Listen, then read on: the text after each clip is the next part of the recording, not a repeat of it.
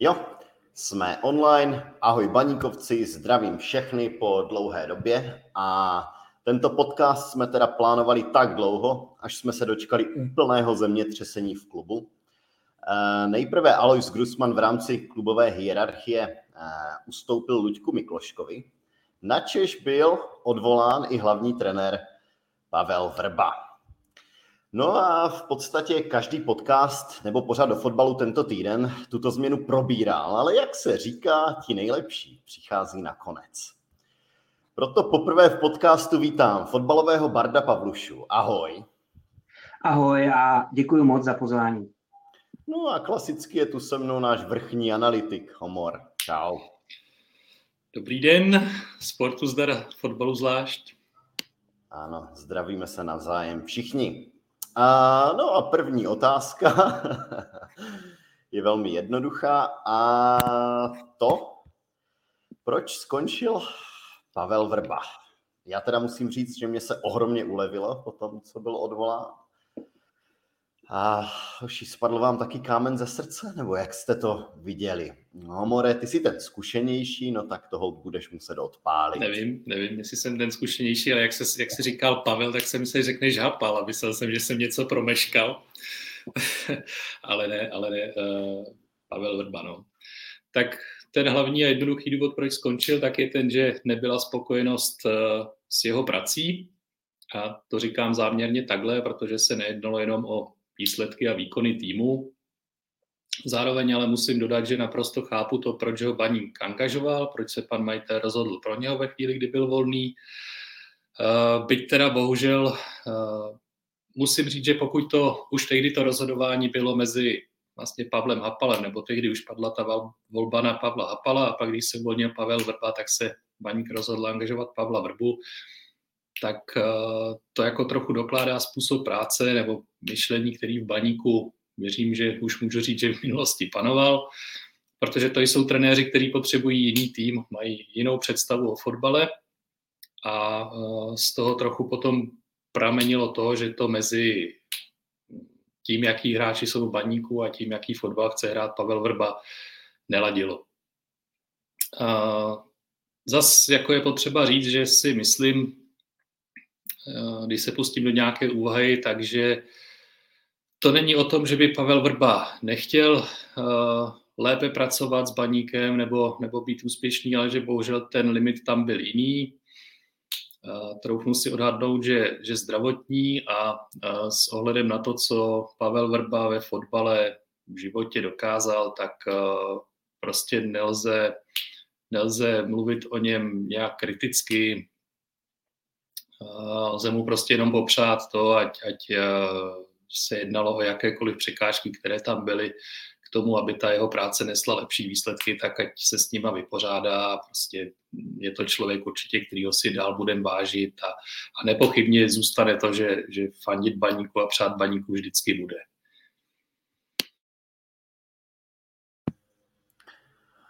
Tak jo, Pavluša, navaž na to. No, já když eh, Pavel Vrba přicházel do baníku, byla to zpráva, která pro mě osobně přišla hodně narychle. A první takový nějaký můj dojem z toho byl ten, že jsem si okamžitě uvědomil, jak byl strápený v té Spartě a říkal jsem si, doufám, že to je jenom tím, že byl v té Spartě, že v tom baníku to bude úplně o něčem jiném. Bohužel ukázalo se, že ten problém, co se týče jeho osoby, asi opravdu, já bych to nazval jako únavu z fotbalu.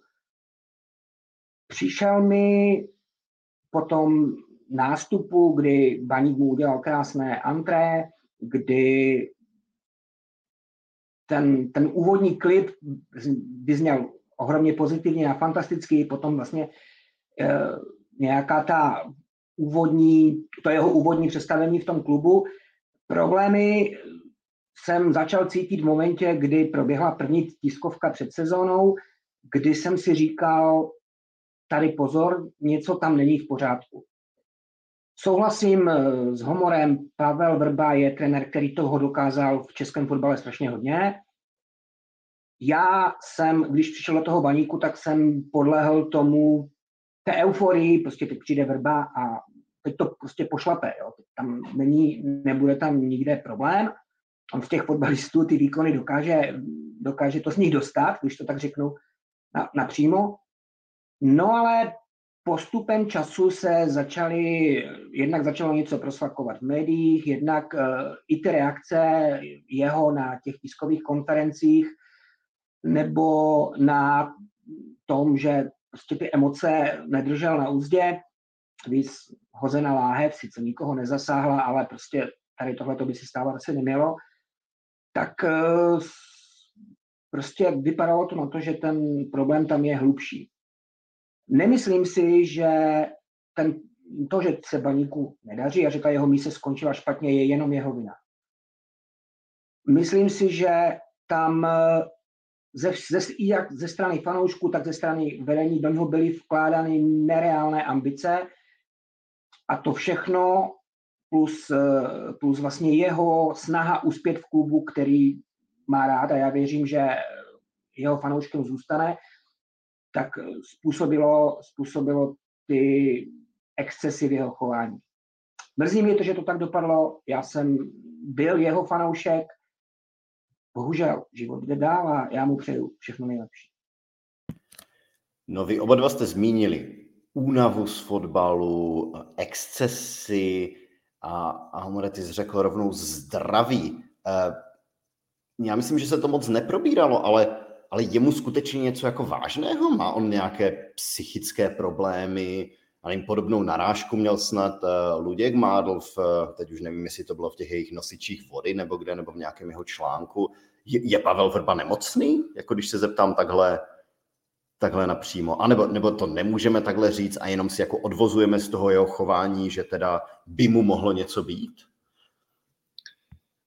Eh, já tady asi nechci jako rozebírat chorobopisy lidí, jo, nebo jak, jak, eh, jak některé ty informace šly, ale prostě všechny ty projevy, které byly počínaje tou první tiskovkou nebo tím, co se pak jako říkalo nějakým, nějakých problémech s pamětí a podobně, tak prostě signalizují uh, ani ne tak psychický jako, jako jiný druh onemocnění a jako kež by prostě to byla jenom ta únava nebo tak. Jo. Ale prostě ty, ty, příznaky, ty příznaky pro lidi, kteří třeba ve svém okolí mají někoho, kdo trpí podobnými projevy, tak jako dokážou, dokážou to, o co by se mohlo jednat, jako velmi dobře identifikovat. Ale fakt asi si myslím, že tohle úplně jako rozebírat no, nám nepřísluší a spíš jde opravdu jenom o to, jako přát Pavlovi Vrbovi, ať žije spokojený život a kež by se prostě fotbalu někdy mohlo vrátit a být úspěšný.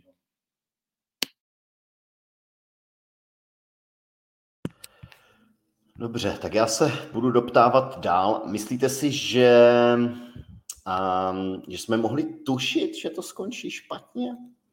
Um, protože my jsme, já nevím, Pavluša zmiňoval tu euforii, já jsem byl úplně v euforii, když Pavel Vrba přišel, jsem se dokonce opil, eh, značení ten den, eh, kdy, to, kdy to vyhlásili, a, ale prostě nedopadlo to a čím víc jsme prohrávali doma, tak tím víc ve mně rostla jakási ani ne frustrace, ale spíš jako rezignace, protože když já nevím, po čtvrté puknete doma se soupeři, kteří ještě k tomu nejsou jako výrazně silnější než vy, tak, tak už si říkáte, co se pro pána děje. Hmm, takže mohli, mohli jsme to nějakým způsobem tušit, nebo, nebo to vůbec nešlo předjímat? I vzhledem třeba k jeho předchozím angažmá, že jo? To se taky pořád dokola probíralo, že ty jeho předchozí angažmá, zvlášť to v Spartě, neskončilo úplně tak jako úspěšně.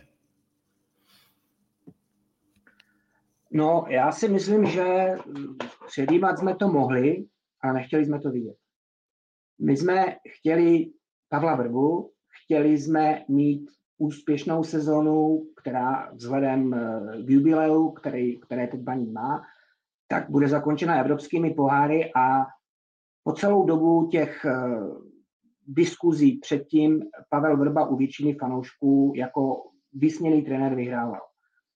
Takže i když tam v někom z nás trochu hlodal ten červík těch pochybností, tak prostě jsme to, prostě jsme to, opili jsme se to radostí, že je tady a že to teď prostě pojede a že to bude fungovat a že to bude baník, který, který všichni chceme. Navíc, když byl zveřejněn los ligový, tak to, jako já jsem si říkal, to nemá kam uhnout, tam prostě bude, když ne 24, tak 20 bodů a to byla jediná, jediná pozitivní věc na té tiskovce, kdy Pavel Vrba řekl, no když to vyjde, tak se budou dít věci. Jo, takže myslím si, že jsme to nechtěli vidět tady tohoto. No, já někdy jako s oblibou lidem říkám, že nejhorší, co je může potkat, je, když se jim splní jejich sen. A tohle to mně přijde jako ukázkový naplnění toho, to, co říkám. Jo. Splnil si tě, tím sen Pavel Vrba, splnil si tím sen pan majitel Brabec, splnil tím sen nás fanoušků, vidět Pavla Vrbu na lavice baníku a, a, prostě to nevyšlo. Což je ale vlastně taky dobrý někdy vědět. To jsem zaznamenal takový příspěvky a s nima jsem souhlasil, že někdo psal, tak jako teď už víme, že to cesta není. A i to je vlastně zjištění, který může, může ten baník posunout vpřed. No, s tím já třeba osobně velmi souzním. Já si myslím, že je dobře, že jsme se spálili na tom sporáku. A, a v tom je i jako část té úlevy, že já už vlastně teď vím, že jsme to zkusili, Eh, nevyšlo to dobře, tak se půjde jinou cestou. A co teda musím ještě vyzdvihnout, je to, že pan Brabec, těž samozřejmě já nemůžu spekulovat, jestli by ho byl býval odvolal bez Luďka Mikloška, ale po nějakých minulých zkušenostech s tím, jak se odvolávali trenéři, kdy to třeba trvalo docela a, a tak jsme se v tom nějak plácali, tak tady to přišlo mi jako mnohem razantněji a velmi rychle. A na nic se prostě nečekalo. Eh, byl tam x nepovedený zápas v řadě, nebo výsledkově hlavně teda x nepovedený zápas v řadě a prostě se řeklo, tak jo, začátek sezóny, pojďme do toho říznout už teď. Hmm. Ale k tomu já ještě možná dořeknu, že nějaké informace o tom, že by mělo dojít k nějaký trochu redefinice uh, rolí hlavní trenér, asistent, tak uh, k tomu byly nějaké informace dokonce už v létě, jo? už dokonce během, během přípravy, ale jako to by bylo nedůstojný vůči Pavlu Vrbovi, tak vůči tomu, kdo by navenek vystupoval jako asistent, ale ve skutečnosti by ten tým mnohem více vedl. No a mm, spíš jako bylo docela překvapivý, že k tomu došlo tak rychle, protože spíš jako tak se očekávalo, že k téhle změně dojde, dojde během té zimní přestávky. No. A vlastně po Druhý se stává, že baník odvolává trenéra po neprohraném zápase, což je docela taky, taky uh, taková vlastně zajímavost naší lize. No. no a co teda říkáte na pana Hapala? Protože my tu otázku jsme samozřejmě neměli, já jsem, já prozradím, že jsem uh, tu osnovu psal ještě předtím, než to bylo potvrzeno, ale měli jsme tam napsáno, že pokud přijde nový trenér do té doby, tak se tomu budeme věnovat. No tak ehm, co říkáte té změně? Eh, bude baník úspěšný? Kdy? Jak dlouho bude trvat přerod? Skončí Pavel Hapal stejně jako trenéři před ním, anebo to bude konečně ten úspěšný trenér? Pavlušovem si to ty. No, já osobně, samozřejmě, když uh, přišla ta zpráva o odvolání Pavla Verby, tak jsem počítal s tím, že ten další trenér, teda, který přijde na Bazali, nebo ne na Bazali, ale k Baníku, bude Pavel Hapal.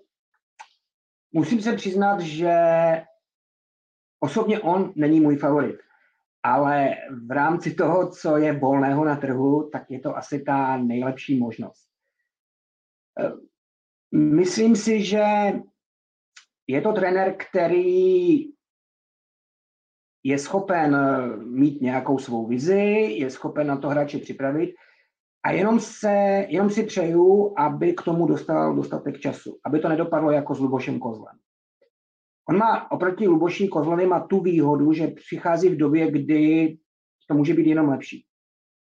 Od, když tady přicházel Luboš Kozel, tak se od něho čekali taky velké věci, čekala, čekal se úplně jiný fotbal v porovnání s tím, který Baník předváděl eh, s Bobem Páníkem.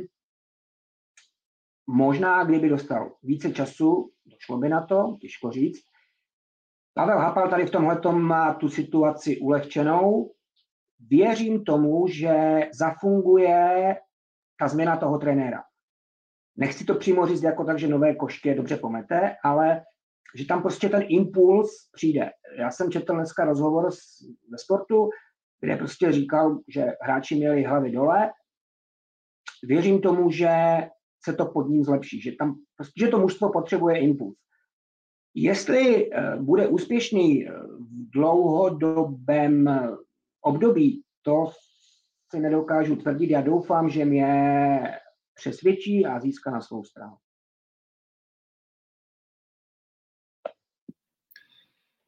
No, jako je opravdu zajímavý, jak se dokážou rychle měnit ty nálady. Jak když vlastně na jaře po konci Ondry Smetany se začalo mluvit o tom, že by baník mohl převzít Pavel Hapal, tak jak na to všichni tak koukali jako rozpačitě, obzvláště ještě ve spojení s tím uh, zvažovaným asistentem Radkem Kováčem. Já si, já teďka, teď na to koukám jinak, teďka vlastně skoro je to v pozici, že můžeme být rádi, že někdo má odvahu do toho baníku jít teď hned, jo, že si prostě nepočká třeba na tu zimu, aby mohl s tím mužstvem pracovat, který vlastně si nesestavil, nepřipravoval si ho a jde do toho losu, do kterého jde.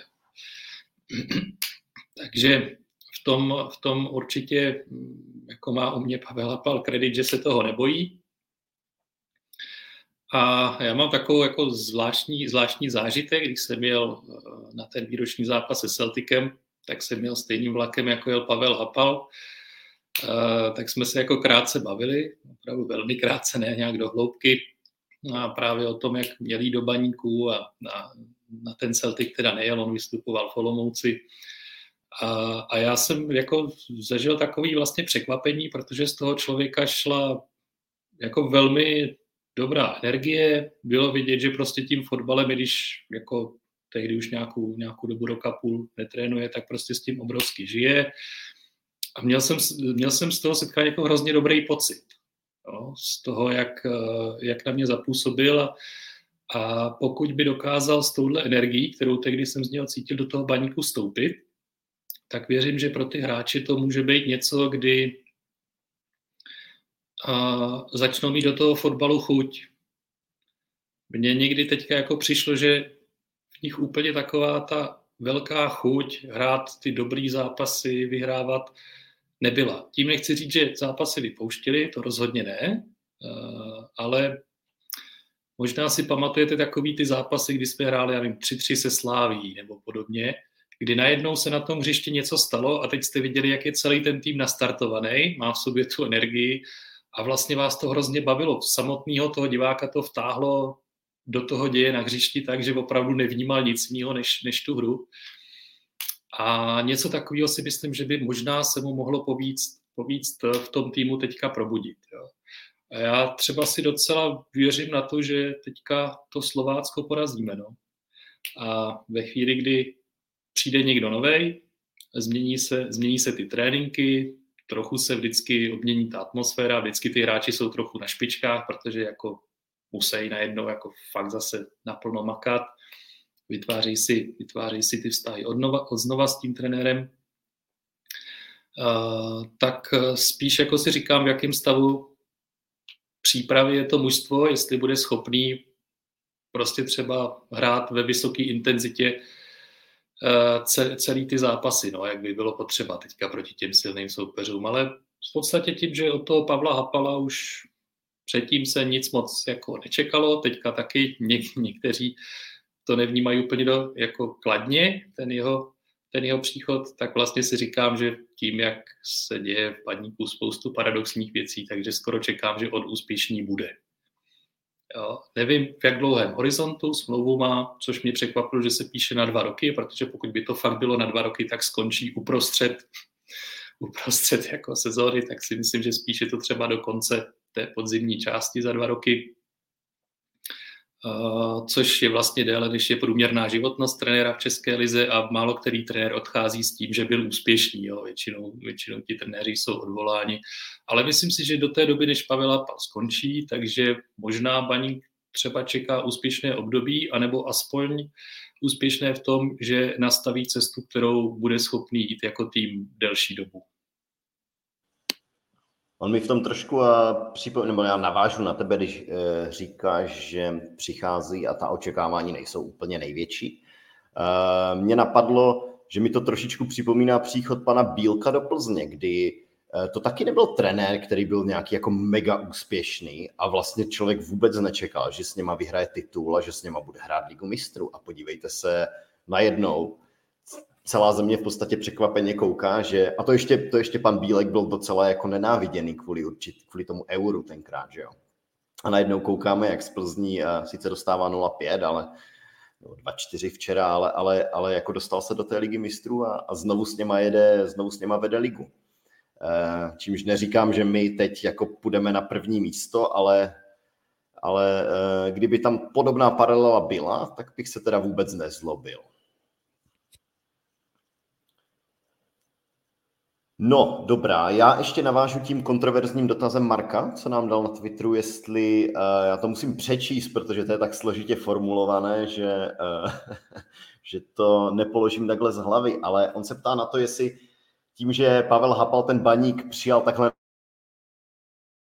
uh, jsme, ho, jsme ho nechtěli, tak jestli, jestli to neudělal jenom kvůli tomu, že netrénuje dlouho, a jestli tím ukazuje charakter anebo nulovou hrdost a ohnutý hřbet. Odpovězte na to někdo, kluci. Já si myslím, že tím ukazuje odvahu teďka fakt. Jo? A taky to, že, že on sám o to, aby trénoval baník, eh, stál. A to jsou obě věci, které mi přijdou jako fajn motivace, že to vzal.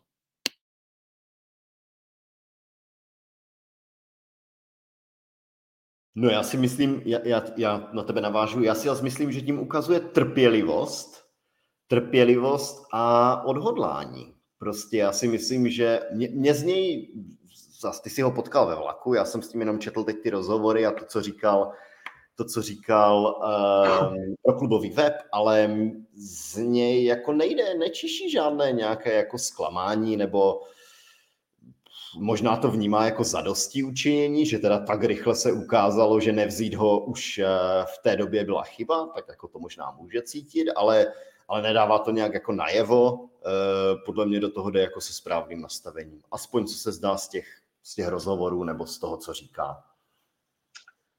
Já bych taky neřekl, že jde s eh, ohnutým hřbetem, to určitě ne. Nicméně si trošku myslím, že to, že je dva roky bez práce, v tom, v tom jeho rozhodnutí hrálo, hrálo roli. Znovu říkám, eh, nebyl nebo není můj favorit na post trenéra, ale v současné situaci je to asi to nejlepší a jsem rád, že tu nabídku přijal. Výborně. Uh, takže teď se můžeme přesunout k té druhé významné změně, pokud teda ještě nemáte něco, co byste chtěli dodat přímo k Pavlu Vrbovi. A co čekáte od Luďka Mikloška? A považujete tu změnu na tom postu sportovního ředitele za důležitější než vyhazov trenéra? Pavlušo, ty tam si napsaný první, tak je to pro tebe. Já Luďka Mikloška hltám už od té doby, co jsem začal chodit na baník. Je to pro mě legenda, je to pro mě ikona, je to pro mě člověk, který svým přístupem eh, během celé své sportovní kariéry a tím, co dokázal pro český fotbal, a to teď, teď nemyslím výkony v reprezentaci, ale myslím tím to, že on jako první vlastně brankář přišel na ostrovy, a otevřel tím cestu spoustu dalším, dalším českým brankářům, ať už to byl později Stejskal nebo Srníček. Dokázal si tam vybudovat ohromné renomé a když takový člověk eh, i po těch letech, co strávil v Anglii a že tam byl opravdu dlouho, přijde pomoct do baníku, tak si myslím, že to je významnější událost, než, než jak to říkal s tím trenérem. Já od něho očekávám strašně hodně. Skoro víc než od příchodu Pavla Vrby. Bojím se ale jedné věci. Já jsem to dneska psal v tom tweetu. Uh, Luděk Mikloško je člověk, podle mého názoru, a podle toho, co jsem o, o něm mohl číst, slyšet, jak jsem se s ním, nebo jak jsem ho uh, slyšel třeba na té debatě, na které jsme se Honzo potkali na Bezfrází, tak je to člověk, který je přímý, rovný a říká věci jasně a na rovinu. Já se bojím toho, nebo spíš se modlím za to, aby mu, aby mu ten jeho, ten jeho tah na tu bránku a ty jeho, tu jeho vizi, kterou má s příchodem do baníku, nes, aby ho nesemlalo soukolí rodinných pout. Aby prostě, aby prostě ho, mu, ho, jako naslouchali mu, dávali mu maximální podporu, protože si myslím, že ať si vážím stejně i Aloise Grusmana, je to, je to slušný člověk, to jsem, to jsem slyšel několikrát o něm, bohužel asi je moc slušný a nemá v sobě, teď to řeknu možná úplně přímo čeři, ale nemá ty koule eh, dělat, nebo neměl dělat některé rázné rozhodnutí. Takže já příchod Lučka, Lučka Mikloška rozhodně vítám, jsem za to rád, jsem z toho nadšený, jenom doufám, že ho, to, ho tam něco nesemelo. No já jsem, jestli to můžu jenom, jenom rychle do toho vstoupit, než nechám mluvit Honzu. Uh, já jsem v poznámkách měl napsanou podobnou věc. Já doufám, že ho to Brabec, pan Brabec nechá šéfovat v podstatě a že on, eh, že, že Brabec, pan Brabec s panem Bělákem v podstatě ustoupí do pozadí a nechají pana Mikloška, aby doslova ten klub vedl, řídil on. Samozřejmě ne všechno nemůže asi řídit, já nevím, tu, tu ekonomiku a takové, takové věci, nebo ne, nemůže dělat úplně všechno jeden člověk, ale, ale co se týče nějaké té sportovní stránky, tak aby to prostě bylo fakt jeho. Honzo, můžeš. Jo, tak eh, já od Luďka Mikloška si slibuju to, že bude umět nepříjemné věci nejenom říkat, ale i je dělat, což si myslím, že baníku oboje trochu chybělo měl jsem jako dojem, že spousta věcí se jako řešila tak, že se tak jako filtrovali nahoru ty informace, až vlastně k tomu nejvyššímu vedení se dostávali v podobě takové už jako, které úplně třeba neodpovídaly realitě a hledali se jako důvody jinde, než přímo v tom klubu, proč třeba některé věci nefungují v rodičích, agentech a podobně. A to si myslím, že, že teďka uh, i z těch prvních kroků a vyjádření Ludka Mikloška mám pocit, že prostě skončilo jo, že ty věci se budou pojmenovávat ve chvíli, kdy se řeknou, že jsou problém, budou se řešit a to je nepochybně e, přístup správný. Jo, to, co říkal Pavluša, tak e, jako pojmenoval taky si myslím správně, jako jedna z těch věcí, která Baník brzdila, ale myslím si, že tady je jedna velká výhoda, že spousta těch lidí, kteří do baníku do posud do podobných pozic přicházeli, tak potřebovali baník. A teďka je to opačně, jo, teď je to tak, že baník potřebuje Luďka Mikloška, Luděk Mikloško baník vlastně nepotřebuje jo, sám pro sebe, což je prostě jiná pozice, která vám dává mnohem větší svobodu dělat tu práci tak, jak opravdu ji dělat chcete, tak, jak cítíte, že se dělat má.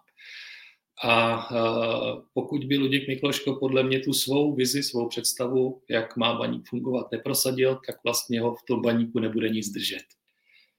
Jo? A, a toho si myslím, že jsou vědomí i ti lidé kolem, takže věřím, že ta, to pole působnosti, který si Luděk Mikloško v Baníku vykolikuje, bude docela, docela uh, široký. No, věřím v to že, to, že tomu tak bude. A v podstatě to, co já si od toho slibuju a co do posud taky ne vždycky platilo, uh, tak je, že ten klub bude dělat uh, kroky, které jsou předvídatelné, které jsou logické, které jsou systematické. Jo? Že nebude docházet k tomu, že se budou dělat panické rozhodnutí, že se budou dělat rozhodnutí, který, na kterých se třeba to vedení neschodne a přesto se udělají a následně se ukážou, ukážou jako chybný, nebo že se bude dít to, že člověk, který má v klubu nějaké kompetence, bude mít velmi výrazný vliv do rozhodování mimo ty své kompetence.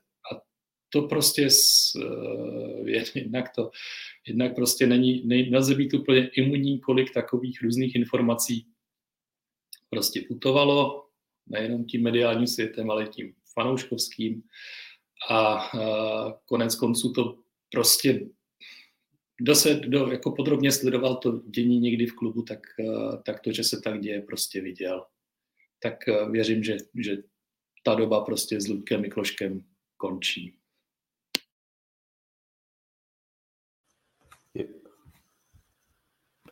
Jenom takovou, uh, takovou vsuvku, uh, Pavluše, někde se ti, Honza se tě tu ptá, kdo, ale nevím, na co naráží, že kdo, ko, koho myslíš, kdo byl tvůj favorit? Tuším, že asi, asi myslí trenéra. Uh... No, můj favorit byl Martin Svědík, který samozřejmě není momentálně dostupný, i když možná, a já mu nepřeji samozřejmě nic špatného, ale kdybychom počkali pár týdnů, tak možná, možná ano. Ne, teď vážně, Martin Svědík a jeho práce se mi hodně líbí, tím ale nechci říct, že bych nepřál úspěch eh, Pavlu Hapalovi. Já věřím tomu, že stejně jako Homor, že porazíme Slovácko a že s ním jsme schopni získat v těch domácích zápasech, které nás čekají ještě do, do konce podzimní části, 9 bodů. Já tomu věřím, já jsem přesvědčený, že prostě tenhle ten impuls tomu týmu pomůže. Jo, takže Martin Svědík, ale ten je nedostupný. Super, ty mi před ty mi uh, nahráváš na tu další otázku.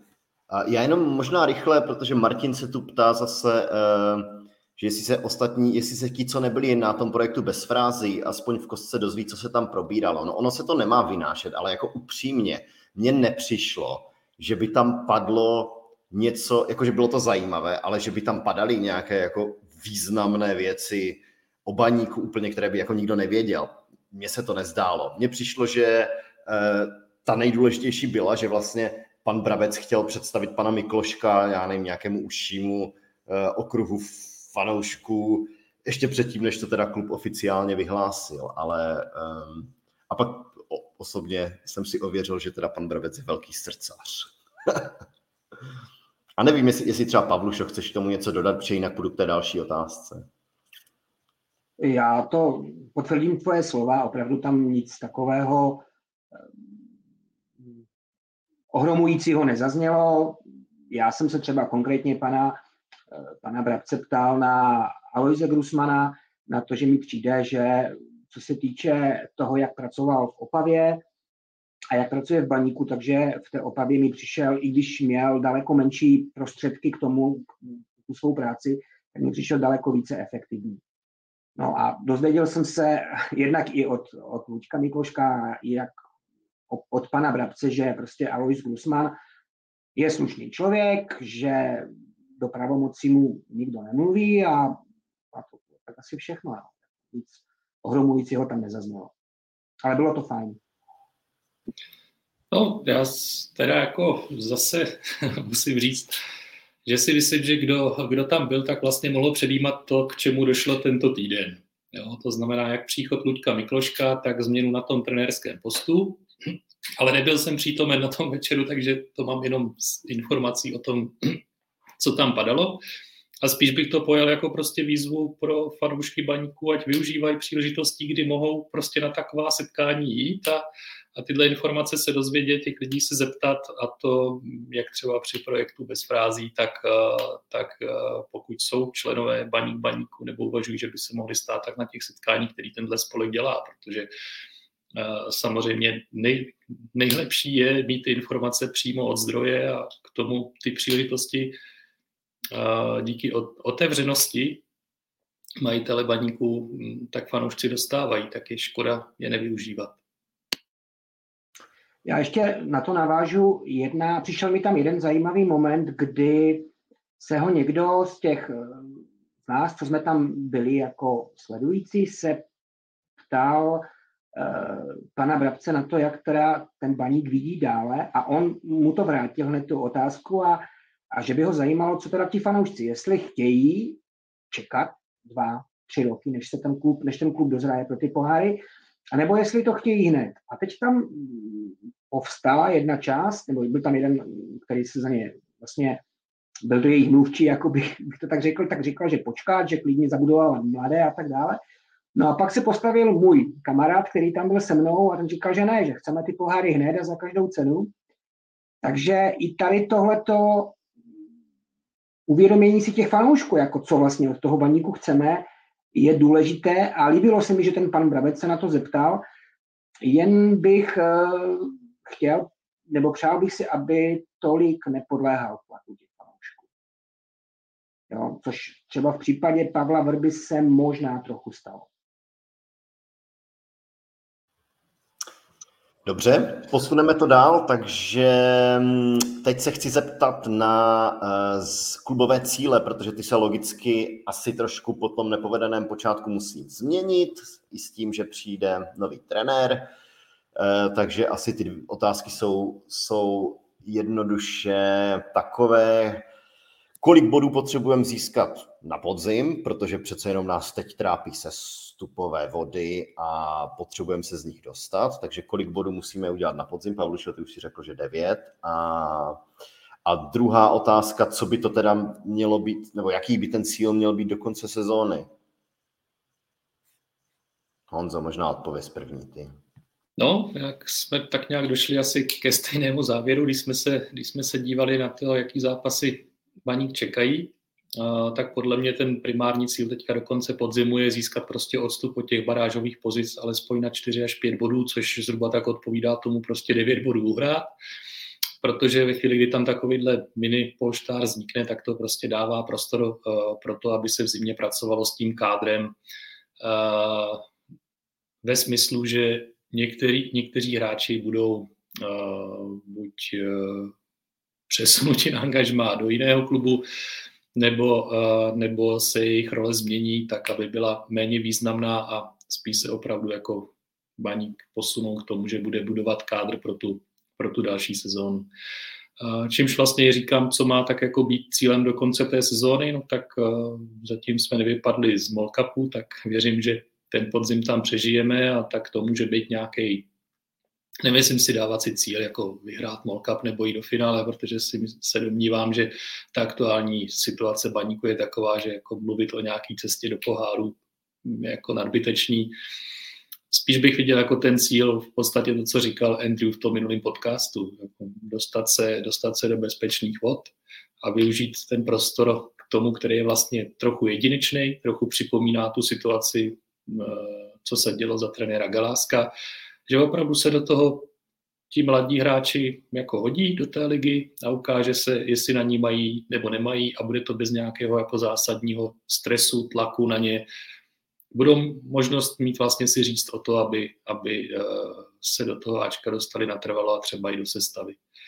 Takže to je takový ideální scénář. No. Ve chvíli, kdyby se nenaplnilo to, že dojde k tomu odskočení od těch barážových vod, tak se pro něj dost eh, zužuje prostor, aby se naplnil. No, tak, tak ten podzim vlastně má tuhle důležitost a, a není to lehký úkol.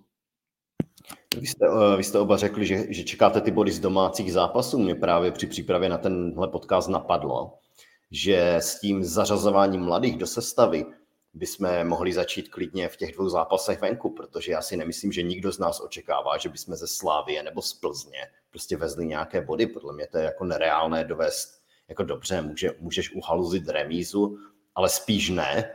A jestli by, jestli by se třeba nenabízelo v těch zápasech, a neříkám, že tam pošlu jedenáctku jako mladých kluků, ale, jak, ale, ale někom, někomu tu šanci v těch významných zápasech prostě dát. To je jenom tak jako taková odbočka. Eh, Pavlušo, chceš říct něco těm klubovým cílům ještě, nebo mám, mám jít dál? Ne, já jsem akorát, akorát krát, velice krátce Homor to zhrnul. Eh, já jenom si myslím, že pořád ještě trochu bychom se neměli vzdávat té naděje na poháry. Nemyslím přes, nemyslím přes ligu, tam už, tam už to asi je nereálné, ale zkusit to opravdu teď upnout tu pozornost na ten, na ten Cup a pokud projdeme přes Velvary, tak pak se můžou dít velké věci. No já bych, ono, já bych možná oficiálně vyhlásil, jako jestli, jestli, by, jestli by se nenabízelo takové šalamounské řešení. oficiálně vyhlásit, že teda poháry letos ne, že nás to nezajímá, ale zároveň víme, že prostě když dojdeš třeba do finále Mall Cupu, no tak i to finále můžeš vyhrát. To znamená jako sejmout ze sebe ten tlak na venek a, a prostě kdyby to, kdyby to třeba náhodou vyšlo, no tak se nikdo zlobit nebude, že jo? Ale, ale jakože já bych to třeba osobně prostě nevyhlašil. Já, já bych dokonce i řekl, že jako letos fakt nešpekulujme už nad tím a i kdyby jsme, já nevím, získali 12 bodů do konce podzimu a najednou byli někde tam blízko těm, tak, tak, bych, tak bych do toho jako nerýpal otevřeně.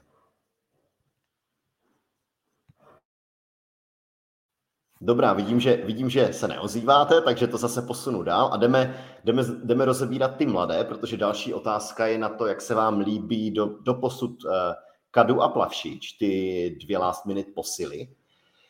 A jestli teda, protože často se ozývá stížnost, že začali krást místo Davidu Buchtovi a Peťovi Jaroňovi. A je to dobře, je to špatně, kdo by měl tady z té čtveřice hrát, měli bychom, já nevím, v zimě je pustit, nebo co, co si o tom, co si o tom, prosím vás, myslíte? Pavlušo. No, za mě, když eh, vlastně byl oznámen těch, ten příchod jejich, tak já jsem si od toho moc nesliboval. Přiznám se, že eh, plavšíče jsem viděl někde na storoně, jak bude kalit, a bál jsem se, aby, bál jsem se, aby Karu nebyl druhý Carlos Azavero. Tím nemyslím po sportovní stránce, ale po té druhé. Plavšič mě velice příjemně překvapil. Je to opravdu posila, která přišla last minute a tím, jak, tím, jak se prezentuje, nebo prezentoval zatím v těch zápasech za baník, tak je to pro mě velice milé překvapení. Kadu si odehrál svoje, ale myslím si, že takový ten, jak to říct, X-faktor tam zatím ještě nepřidal, ale to se klidně může stát. Na druhou stranu je tam to, co si zmínil, Honzo, je tam to, že ten problém, že vytlačili ze sestavy teď momentálně Buchtu s, s Jaroněm.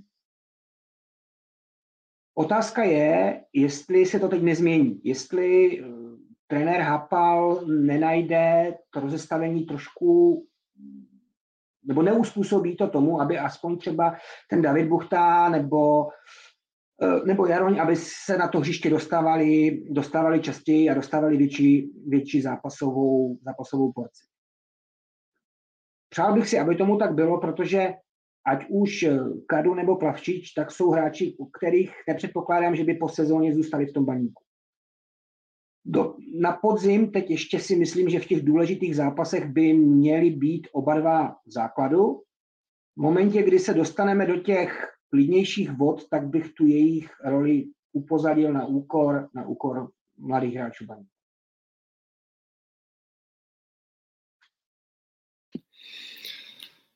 No je opravdu potřeba zase koukat na to, to optikou, že prostě ty dva krajní hráči v tom kádru chyběli bylo potřeba je někde vzít, ta situace nevypadala dobře, přicházeli ve chvíli, kdy se asi ještě tak nějak furt doufalo, že tu sezónu zachráníme k tomu, že bychom opravdu jako mohli být eh, někde na špici té ligy.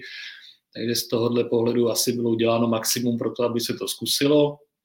Eh, teď už ta situace vypadá trošku jinak, než v tu chvíli, kdy přicházeli.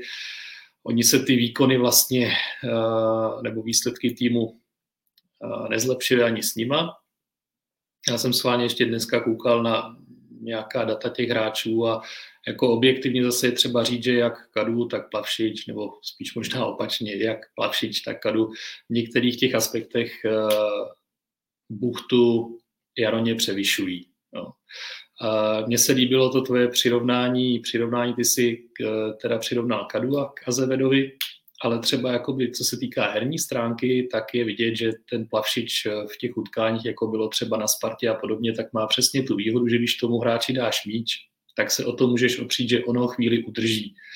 A tím strašně pomáhá celému tomu týmu, i když třeba jako pak není v ofenzivě produktivní.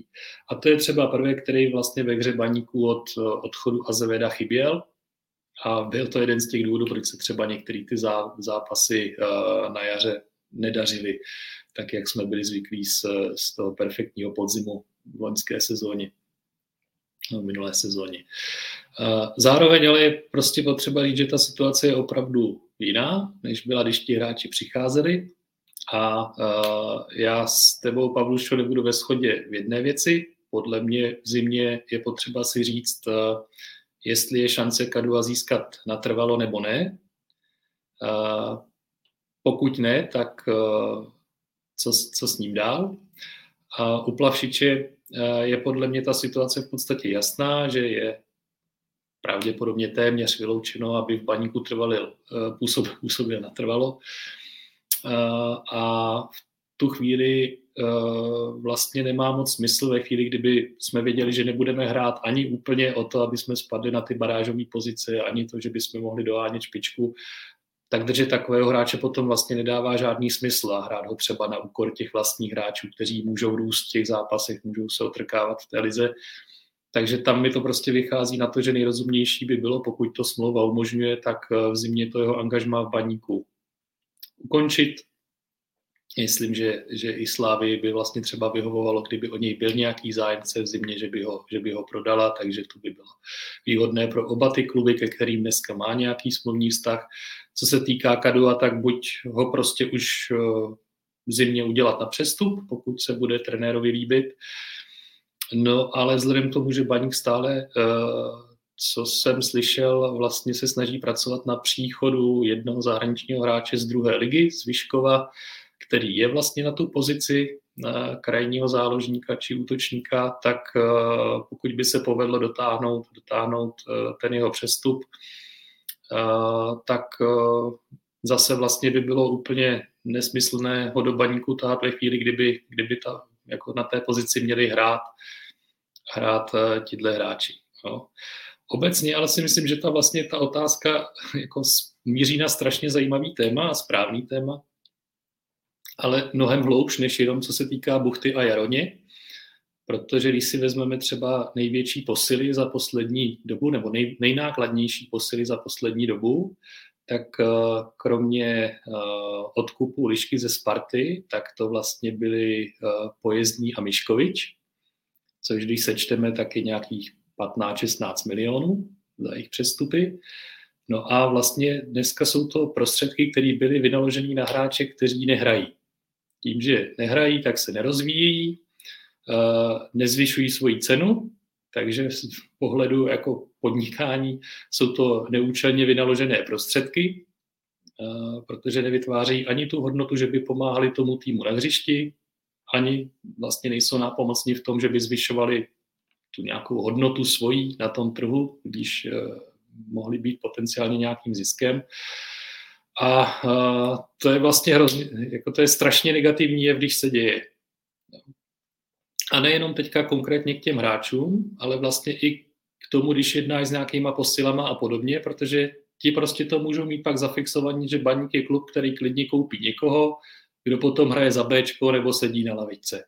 A to ty kluky, který potřebujeme do baníku lákat, jako asi taková představa ničím, ničím nenatchne. Eh, tak eh, vlastně se vracím k tomu, co jsem říkal před, eh, před chvílí, že je strašně důležitý, jak se zvládne dohrát ten podzim.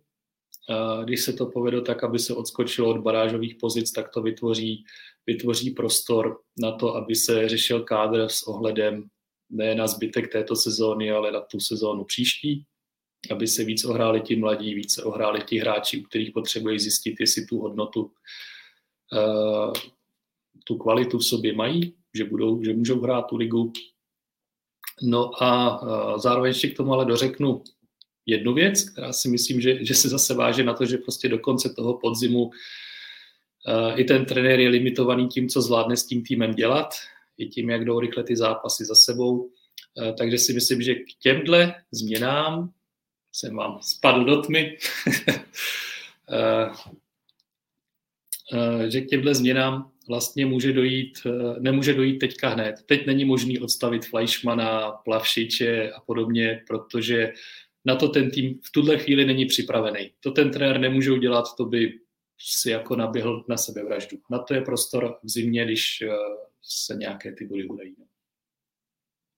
No super, já myslím, že ty nás eh, plynule přeléváš do dvou dalších otázek, které možná klidně můžu spojit. To znamená, bavíme se, když už se bavíme o, o Kadujovi s Plavšičem, tak se můžeme bavit rovnou o tom řezu s kádrem, na což jako na Twitteru nalítalo milion dotazů a my jsme tu otázku teda měli připravenou na Jirku Fleischmana, ale úplně klidně ji můžeme rozšířit na eh, kluky jako Honza Laštůvka nebo Nemanja Kuzmanovič, možná i Míša Friedrich. A s tím řezem v kádru se samozřejmě pojí otázky na to, kdo z těch mladých by tam třeba mohl za ně zaskočit. Pojí se k tomu, taky se tady o slovo hlásil Peťa Hořínek několikrát, jestli, jestli někdo z B týmu by měl být povýšen do Ačka, kdo by teda měl sbírat ty minuty, jestli to jsou, jestli to jsou kluci jako Smékal nebo druhý brácha Jaroň a podobně. Takže jak to vidíte s tím, tady s tím, nazvěme to, nazvěme to klidně řez kádrem. A mladí nebo staří?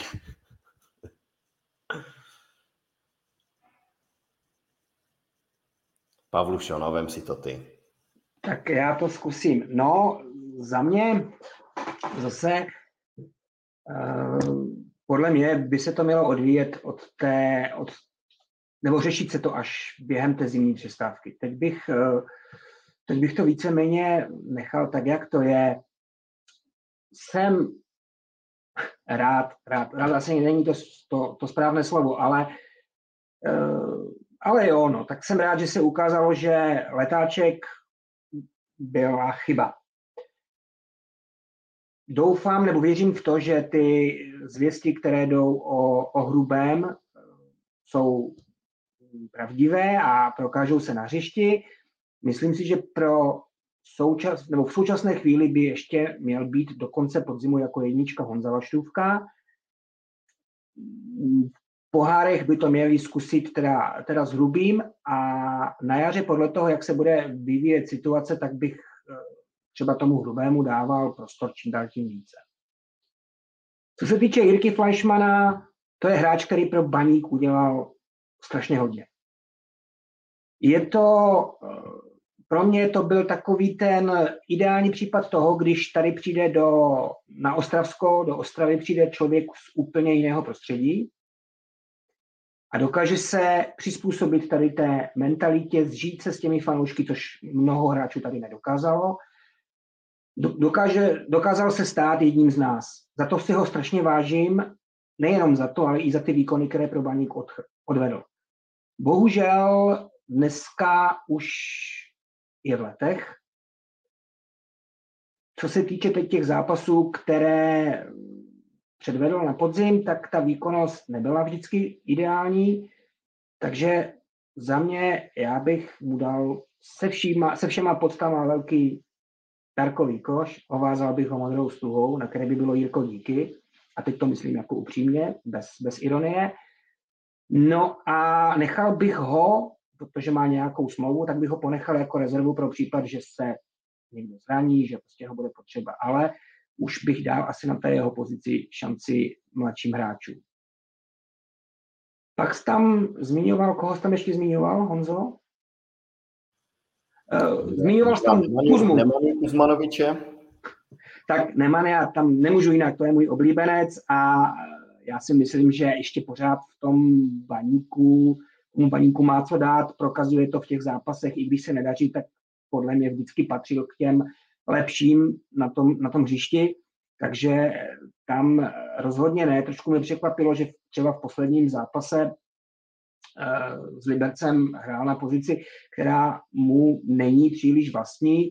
Myslím si, že pokud dokáže trenér Hapal eh, využít těch jeho předností, což je podle mě, nebo to jeho ideální místo je na podhrotu, i s tím, že on se nebojí vystřelit a krásné góly z dálky on umí, tak si myslím, že ještě může být velice platným hráčem. Dál tam byl Michal Friedrich.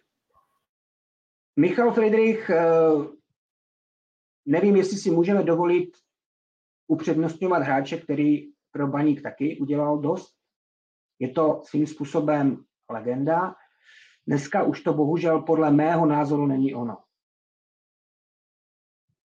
Je otázka, jestli, jestli jak to říct teď tak, abych, aby to nevyznělo hloupě, ale jestli uh, mu poděkovat nějakým stylem, jako třeba Jiřímu Fleischmanovi, anebo jestli, protože má 32 let, možná, možná mu neseděl styl trenéra Verby, pokud tam teda nějaký byl, tak uh, jestli mu ještě tu šanci dát. To bude všechno na novém trenérovi a, a uvidíme. No. Hmm.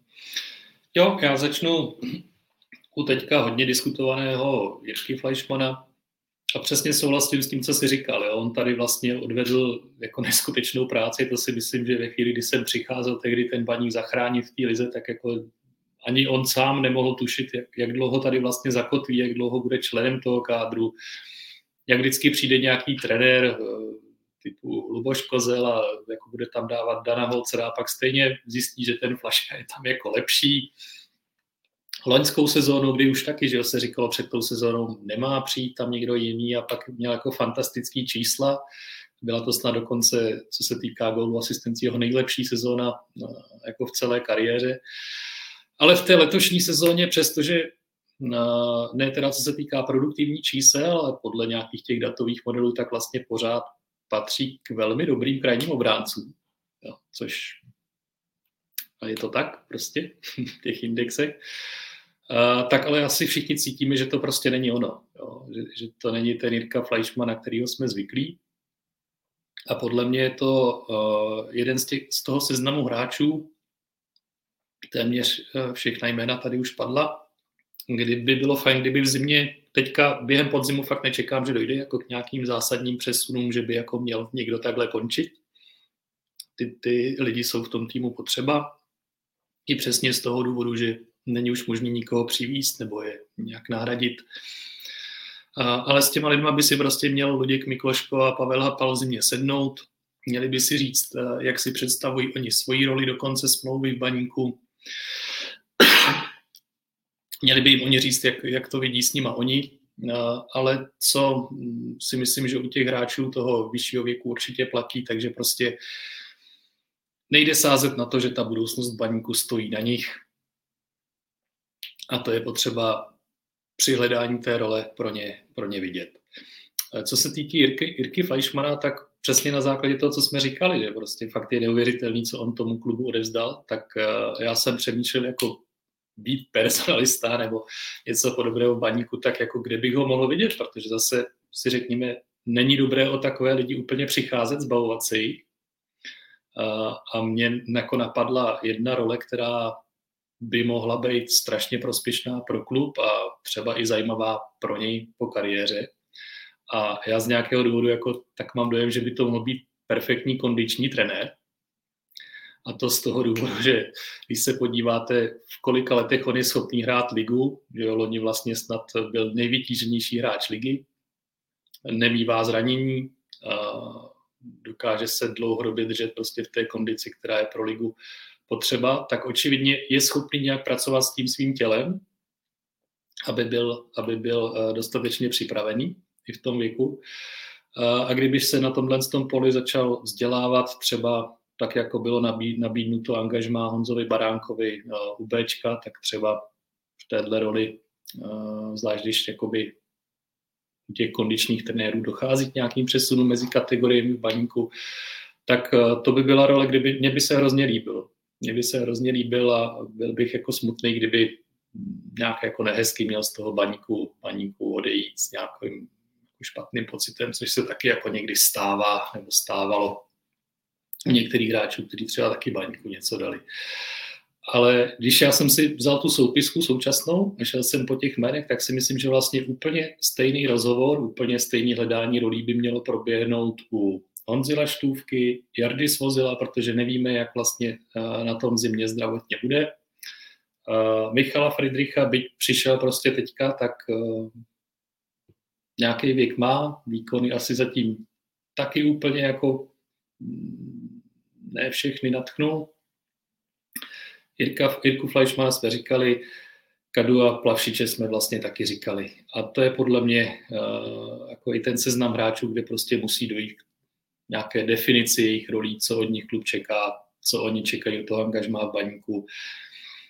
A co se týká jako jejich náhrad, tak uh, já když jsem procházel ten seznam těch našich mladých, talentovaných hráčů, tak vlastně my těch jako hráčů, o kterých si myslíme, že by na tu ligu mohli mít, je vlastně dost široký a skoro, skoro to jako se nabízí eh, třeba na pozici toho levýho obránce, tak opravdu to jaro odehrát primárně se Šejčem, na kterého máme předkupní právo, můžeme uplatnit obci na konci sezóny a Fulnekem, který si o to prostě těmi výkony říká.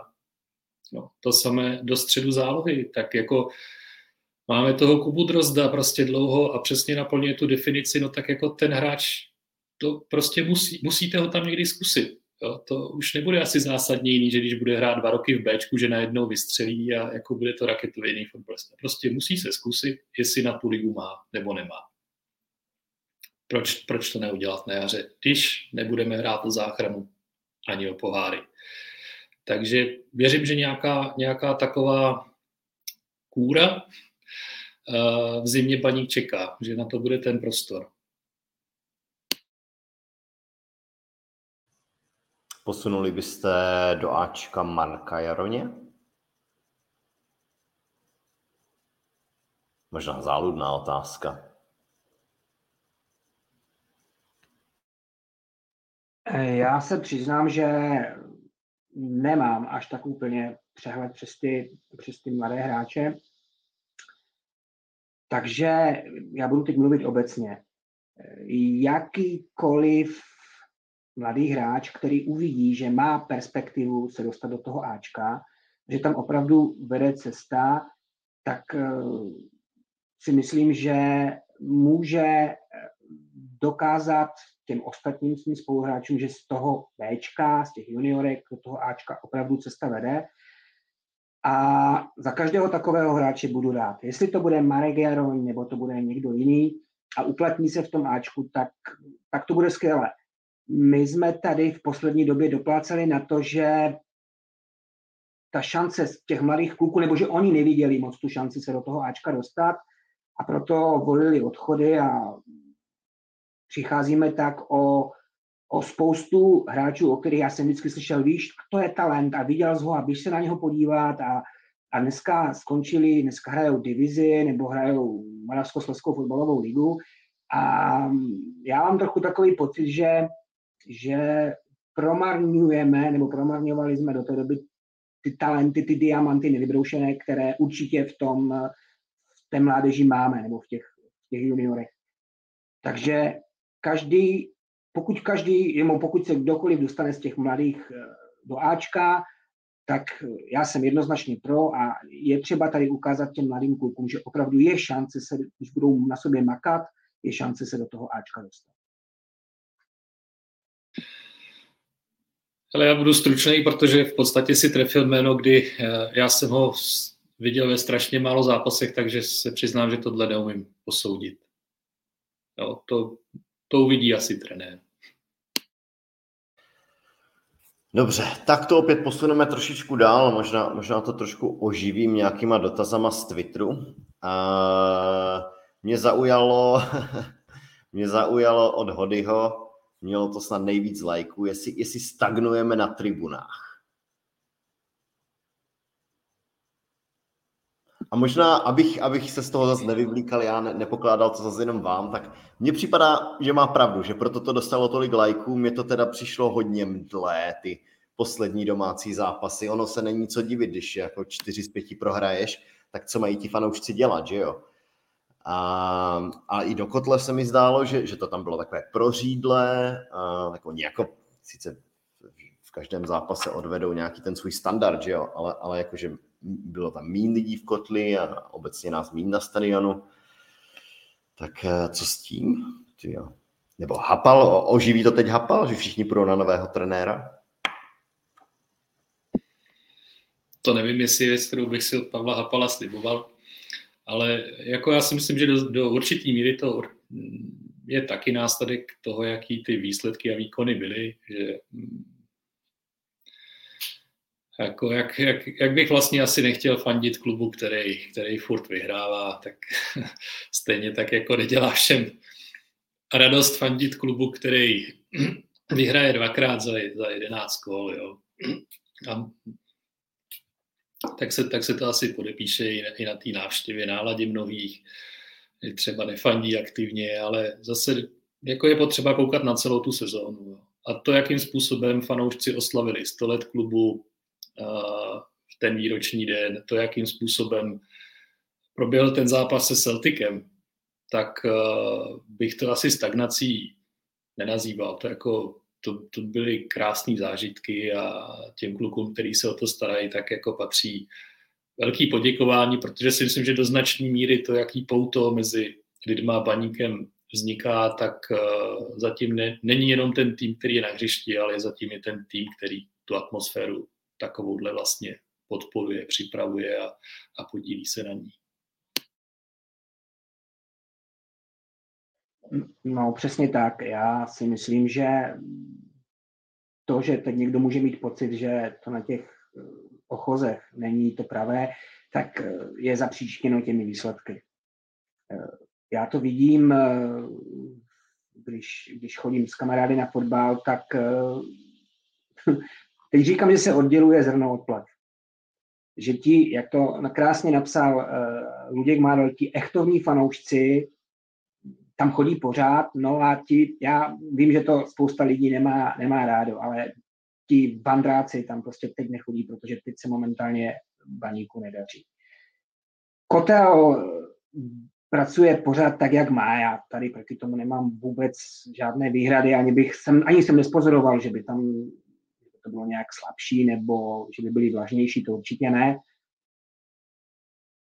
Myslím si, že s, se zlepše, zlepšenou hrou a hlavně pokud budeme vyhrávat doma, tak, tak ten pocit, který možná někteří mají, že to teď je na těch tribunách horší, takže se to změní a, a že se to spraví.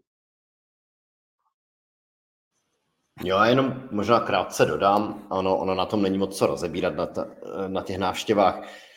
Tam uh, někteří lidé se ptali na ten marketing, no já jsem se bavil s Adamem Sušovským, uh, vedli jsme o tom jako diskuze docela velké a možná jako by chtělo, protože přece jenom ty vandráky musíš dostat na ty, jako be, bez nich to, bez nich ten stadion většinou nezaplníš, no, protože přesně jakmile se ti přestane dařit, no tak ti chodí ta hrstka těch věrných a to jsou ti, co si jako právě můžou říkat, že jo, my chodíme, i když se nedaří, ale v konečném důsledku ten marketing je od toho, toho klubu, aby prostě přitáhli i ty, kteří jako nejsou tady ti pravověrní fanoušci. A aby je třeba přitáhl i v momentě, kdy ten klub není úplně prostě na špičce, no, aby těch 10 tisíc došlo. Uh, ale zase to je prostě otázka na, na pana Brabce, na to, na marketingové oddělení baníku, na to, jestli to tam funguje tak, jako má, protože mně připadá, já už jsem se možná opakoval, mně připadá, že třeba marketing baníku se zlepšil, ale zároveň se to nepropisuje do těch návštěv. A podle mě ty návštěvy by měly být možná, jako, jsou jedním z měřítek toho, jestli ten marketing toho klubu je úspěšný. Já ještě do toho teda vstoupím. Mě eh, překvapilo velice pozitivně, kolik eh, fanoušků chodí na Spartu, i když Sparta nehraje teď podle těch eh, ambicí, které, které má, které by měla být, tak pořád tam ty návštěvy byly kolem 12, 13 tisíc, možná, že i 15. Takže co dělají oni jinak lépe? Jo? Jestli to je, jestli to je opravdu tím marketingem, který možná mají lépe zvládnutý, zvládnutý než my. V každém případě je to určitě důvod k zamyšlení. No. Tak jo, teď budeme trošku skákat do tématu k tématu, ať to zodpovíme. E, prosím tě, Honzo, e, byl dotaz na setrvání Oulehly e, v Baníku Ostrava. Můžeš k tomu něco říct? A co s ním bude, protože asi, asi u Ačka nezůstane, tak myslím, že to o tom víš. No, tak asi je potřeba říct, že jako ta práce Davida Oulehly byla ze strany Baníku sledovaná mnohem delší dobu, než kolik času zatím David Volela v baníku strávil. Ty námovy byly, byly dlouhý, hledala se pozice, jak ho využít. Nepochybně tam platí, že to je člověk, který je mimořádně zapálený do fotbalu a, a je schopný tomu dát strašně moc času, strašně moc času a je to člověk, který jde hodně takovým tím moderním směrem využívání technologií při tréninku, analýzách soupeře, analýzách vlastního týmu a podobně. A v tom byl jako docela inovativním prvkem v baníku, v té míře, ve které to používal. Stejně tak je potřeba říct, že je to logicky z toho, co jsem jmenoval člověk, který prostě musí mít ambice, aby mohl tu svou práci realizovat na pozici, která je tomu důstojná. A bude asi docela, docela těžké najít mezi, mezi tím, co mu může nyní klub nabídnout a to, co je ta důstojná pozice pro takhle pracovitého, ambiciozního člověka, jako nějaký kompromis, který bude vyhovovat oběma stranám. Uh, jako nemám zatím informaci, zda k nějaké takové dohodě došlo nebo nedošlo. Uh, trochu je to komplikovaný tím, v jaké situaci vlastně Pavel Hapal jako hlavní trenér přichází, protože si dokážu představit spoustu důvodů, proč chce mít prostě svůj tým asistentů, kde už se nemusí učit s nima pracovat. No, což v případě setrvání Davida Oulehly by asi bylo. A když jsem podobně jako Jirky Fleischmana přemýšlel, kde by mohla být jako obrovsky přínosná pozice pro baník u Davida Oulehly, tak mně by se strašně líbilo, kdyby v tuhle chvíli třeba on dostal na starost vybudovat to scoutingové oddělení. No, on má velmi dobrý přehled o hráčích v Čechách, na Slovensku. Navštěvuje prostě každý víkend tolik utkání, kolik, kolik uh, zvládne. Dokáže velmi dobře pracovat, a možná i odhadovat uh, zahraniční hráče. Uh, takže tam by, tam by se mi z pohledu fanouška líbilo, kdyby Baník pro něj využití našel. V případě, pokud by budoval Baník nějaké vnitřní mm, datové analytické oddělení, tak to by také mohla být velmi vhodná role které by se mohl chopit on, protože to jsou nástroje, které je zvyklý používat. Ale je otázka, jestli, jestli uh, je to i představa o budoucím směřování pro Davida Oulehlu, nebo jestli prostě chce tu svoji kariéru vést k tomu, že, že bude trénovat a bude samozřejmě pokud možno trénovat v profesionálním fotbale, to znamená v první a nebo druhé lize nejhůř. Jeden dotaz se nám tady vrací opakovaně, tak ho položím Pavlušovi. Viděl bys rád Bčko v druhé lize? Určitě ano. Líbil se mi, líbilo se mi vyjádření právě pana Mikloška o tom, že Bčko patří do druhé ligy, nebo že by mělo patřit, protože chce vidět své hráče hrát, ty rezervní hráče hrát kvalitnější soutěž, což druhá liga bez pochyby je. Takže za mě jednoznačně ano a dal bych to, nevím, jestli teď vzhledem k situaci v tabulce, jestli je to ještě reálné to nějakým způsobem zvládnout, zabojovat o to v letošní sezóně, ale určitě jako prioritní cíl pro příští sezónu Bčko do druhé ligy. Pamatuješ, Honzo, že tohle téma jsme řešili vlastně před necelým rokem, kdy jsme říkali, před tou jarní částí sezóny, že vlastně jestli by to nemělo být cílem baníku uh, pro tu uplynulou sezónu, aby vlastně Bčko postoupilo, protože to mělo rozehraný dobře, uh, nepovedle se to, vlastně se z toho i trošku ustoupilo, z toho, že by to měl být cíl. Uh, no a teď, se, teď vlastně zase u těch hráčů, kteří jsou na hostování a vlastně často nejsou vytěžovaní tak, jak by si asi baník představoval, tak se ukazuje, že to, že to nějaký jako smysl má. Pokud máme držet tolik profesionálních fotbalistů a chceme jim nabídnout adekvátní prostor pro rozvoj, tak ta druhá liga je prostě o hodně vejš než, než ta třetí. Jo. Furt je to, že hrajete proti profesionálním fotbalistům nebo hrajete proti fotbalistům poloamatérským. A, a to je obrovský, obrovský rozdíl a líbí se mi, že uh, ty myšlenky, které Luděk Mikloško říká, tak jsou vlastně letos asi ne, ale příští rok to mít jako za cíl pro to Bčko. Já, já, já jenom potvrdím vaše slova. Ono je možná nuda, že se nehádáme, že se v tomhle takhle zhodneme, ale mně přijde, že, že i ti hráči, kdyby hráli druhou ligu, tak a, a byli by, dejme tomu, uh, Bčkaři, to znamená, byli by v tom B týmu, tak se cítí, že jsou blíž té první lize, než když prostě to čutáš v té třetí, že jo. Tam podle mě i pocitově jako vidíš menší šanci na to dostat se do toho A týmu než té druhé ligy. Takže za mě jednoznačně, ano, letos, letos to moc nevidím, tam ta ztráta je opravdu velká, ale, ale jakože měl by to být jednoznačný cíl. No a pojďme... No ještě, eh, ještě že ti do toho stoupím, jo. Ono i z toho fanouškovského hlediska to má jako takový krásný příběh, že by se zase hráli, že jo, ty sleský derby. A to by, to by mohl být vlastně zápas, který bude strašně zajímavý a, a asi po všech stránkách. No.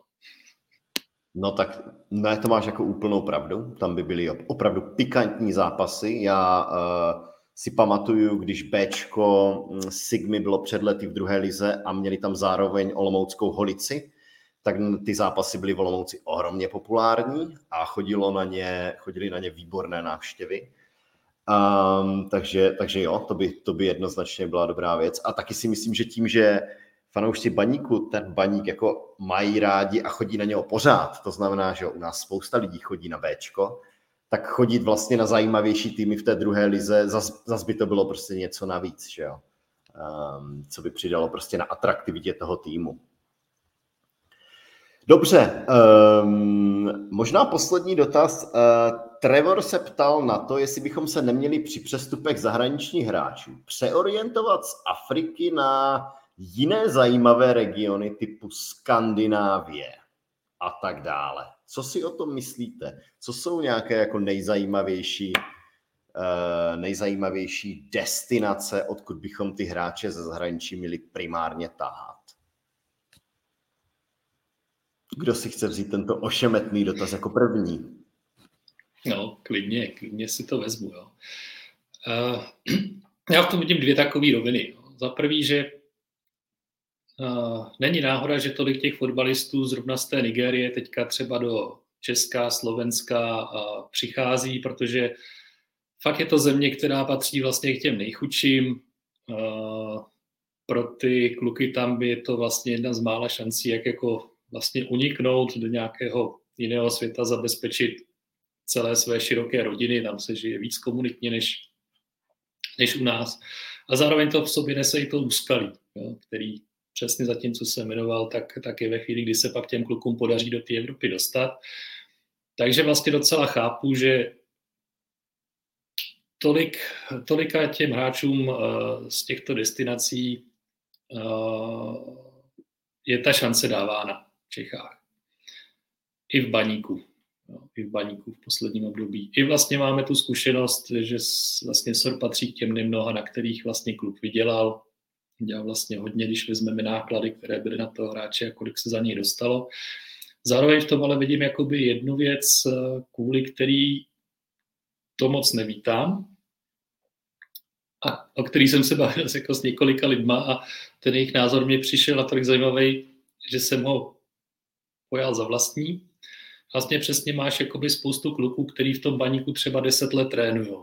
Dostanou se na nějakou úroveň třeba té 19 toho Bčka a najednou na tu pozici jejich přijde kluk prostě třeba z té Nigérie odinut a najednou má vlastně všechno lepší. Oni třeba ani nemají profesionální smlouvu, eh, tyhle kluci dostanou alespoň tu amatérskou nebo poloprofesionální jsou jim vlastně vytvořeny trochu lepší podmínky. Má to zase tu logiku, že jako logicky prostě nepřišli by sem hrát bez smlouvy, bez, bez toho, aby byli alespoň nějaké minimální, eh, minimální částkách tím klubem zabezpečení. A to je pro hodně těch kluků demotivující, jo, když se tohle stane. A, takže vidím jako prostor v tom najít nějakou, nějakou, nějaký vhodný balans v tom, aby sem nepřicházeli kluci, u kterých se pak ukáže, že v ničem lepší než ti naši nejsou a ti naši nestratili třeba tři měsíce, půl roku vývoje na těch pozicích, aby nějakým způsobem došlo jakoby k dostatečnému vytřídění těch, kteří sem přicházejí, aby přicházeli na pozice, kdy vidíme, že nám prostě opravdu ten talent neroste. Třeba ve třech letech vidíme, že nám nedoroste nikdo na tu pozici, tak na takové pozice ty hráče klidně přivádět. Ehm, Takže to je asi, to je asi co můžu k tomuhle tématu říct. No. A jinak eh, jako z toho, k čemu asi směřoval ten Trevor dotaz, tak eh, jako přijde mi, že, že těch hráčů je dost poslední dobou, kteří, eh, kteří takhle do baníku chodí. No. A já na tebe navážu. Souhlasím s tím, že opravdu jich je dost. Trevor tam v té otázce zmiňoval hráče ze Skandinávie, z Polska. Je otázka, nakolik je pro hráče z Polska nebo případně z té Skandinávie, který je lepší než ti, které tady máme, je atraktivní Česká liga. Víme, že ve Spartě pár skandinávců je, nebo prošlo tou Spartou, byli, myslím si, že i ve Slávii, ale to je, tam funguje to kouzlo toho hlavního města a to, že tyhle dva kluby hrajou pravidelně evropské poháry. Bohužel Baník v této situaci není a když by tady přišli nějací hráči třeba z toho Polska, pro které by určitě, nebo i pro ten klub, by to, ten přechod do toho vlastně prostředí jiného nebyl tak, tak dramatický, protože ty, to prostředí je, je tady jako hodně podobné, tak si nemyslím, že by ti hráči tady k nám chtěli. Se spíš budou poohlížet po Německu, po, po, té, po té západní Evropě, kde můžou si tím fotbalem přijít na zajímavější, zajímavější peníze. Dlouhodobě samozřejmě se k nám, když to na to neberu pořád jako cizinu, ale slovenští hráči tady přicházejí, nacházejí uplatnění a já osobně bych se třeba na to Slovensko hodně, hodně zaměřil. Myslím si, že Baník to, Baník to dělá, protože má k tomu Slovensku strašně blízko. Takže tady tímhletím bych se, tímhletím směrem bych asi šel, nebo na to Slovensko bych se zaměřoval. A pak jsou tady hráči z jihu bývalé Jugoslávie, kteří paníkem prošli, většinou jsou přizpůsobiví, žijí se rychle s tím prostředím a tak dále. Takže eh, pokud hráč z Afriky, já nemám nic proti, ale musí být výrazně lepší a musí být opravdu pro ten klub přínosem, aby se nestalo to, o čem právě Homor mluvil, aby nevyrůst, nebo ti naši mladí hráči aby v nich nějak nevzrůstal pocit toho, že, že jsou na druhé koleji tady, tady v tomhle směru. Ale k tomu ještě jako existuje taková jedna alternativa, kterou docela zajímavě dlouhodobě provozuje na Slovensku Trenčín, který vlastně stahuje do týmu často hráče, který neuspějí v těch akademiích ve Francii, v Holandsku a podobně jako u Ajaxu a těch velkých klubů. A vlastně obdobný byl třeba příběh, který teda nešel přes Trenčín, ale byl uh, Simi, že jo? Kterého Slávě dokázala jako hodně speněžit. Um, možná, možná to je takový takový kompromis, kdy minimálně už přivádíš do týmu hráče, kteří jsou zvyklí na to evropské prostředí, protože to bohužel jako často není ten život, který tady vedeme, a to, jak tady funguje společnost, tak prostě není vlastní mnoha těm klukům, který třeba z té Nigérie do Evropy přijdou a někdy vlastně to je věc, která jim znemožňuje v tom evropském fotbale působit. Jo. A to, to panovalo jako spoustu historik i s tím, i s tím Jirou Sorem, vlastně, že, že NDF musel dělat skoro takového druhého taťku tady, aby, aby se v podstatě dokázal nějak, nějak tomu životu tady přizpůsobit a, a eh, jsou i nějaké informace, že teď ty slávy ještě jako taky vlastně se musí po téhle stránce věnovat. No. Takže to je jako takový další aspekt vlastně těch, těch přestupů, kdy uh, i to někdy může být náročný, náročný pro to, aby se ti kluci jako dobře začlenili, začlenili do kabiny, do toho kolektivu, což jako pak taky někdy je takový rozkladný efekt. No. Ale těm jsou, řekněme, eh, když se bavíme o současných eh, členech kádru A týmu, tak jim to oběma docela jde. Myslím Tyžanyho. Já jsem dokonce na Tyžanyho měl samostatnou otázku, kterou jsem teda nepoložil, protože on trefil nějaké góly v posledních pár zápasech a vypadá to, že se mu docela daří. A pak je tam, pak je tam Muhammed Sanech, který taky, taky byl chválený, když teda nastoupil, bohužel má zranění. Takže mm, tam to vypadá docela pozitivně. No a zase musíš jakoby vzít v potaz to, jak dlouho už Baník vlastně s Tyžaným jako třeba pracuje. Jo? A že vlastně to, co nakonec mu prospělo nejvíc, tak bylo hostování v Táborsku, kdy uh, tam zase mají ty zkušenosti možná ještě větší s prací, uh, s prací s těma klukama. No. Dobré, já to nebudu dál natahovat, protože jedeme už šíleně dlouhou dobu, hodina 25. Eh, děkuji vám, kluci, že jste dneska poctivě zodpověděli všechny připravené dotazy, takže Pavlu Šojhomore, díky. No, oceňuju Pavlušu jako naprosto profesionální výkon a cítím se vedle něj jak amatér, když je to několikátý, několikátý podcast. Samozřejmě Honzo i tobě díky, že eh, tvé moderátorské schopnosti jsou lepší a lepší a ty už eh, ten baň blok podcast prostě předůstáš. Přesně tak, já si prostě myslím, že bychom měli převzít roli, dejme tomu zajíce a za chvilku se budeme bavit o celé lize. ne, díky, že nás posloucháte, budeme klasicky na všech možných platformách, od YouTube až po Spotify a Apple a Google Podcast. No a ne, že bych eh, to chtěl po této pauze slibovat, ale rád bych se u dalšího podcastu sešel dřív eh, než tentokrát, protože nám to trvalo snad 6 týdnů se, nebo 7 týdnů se domluvit na tom. Takže uvidíme, koho se mi podaří přemluvit a doufám, že to bude brzy. Takže jo, ahoj. Ahoj a díky moc. Mějte se a ahoj.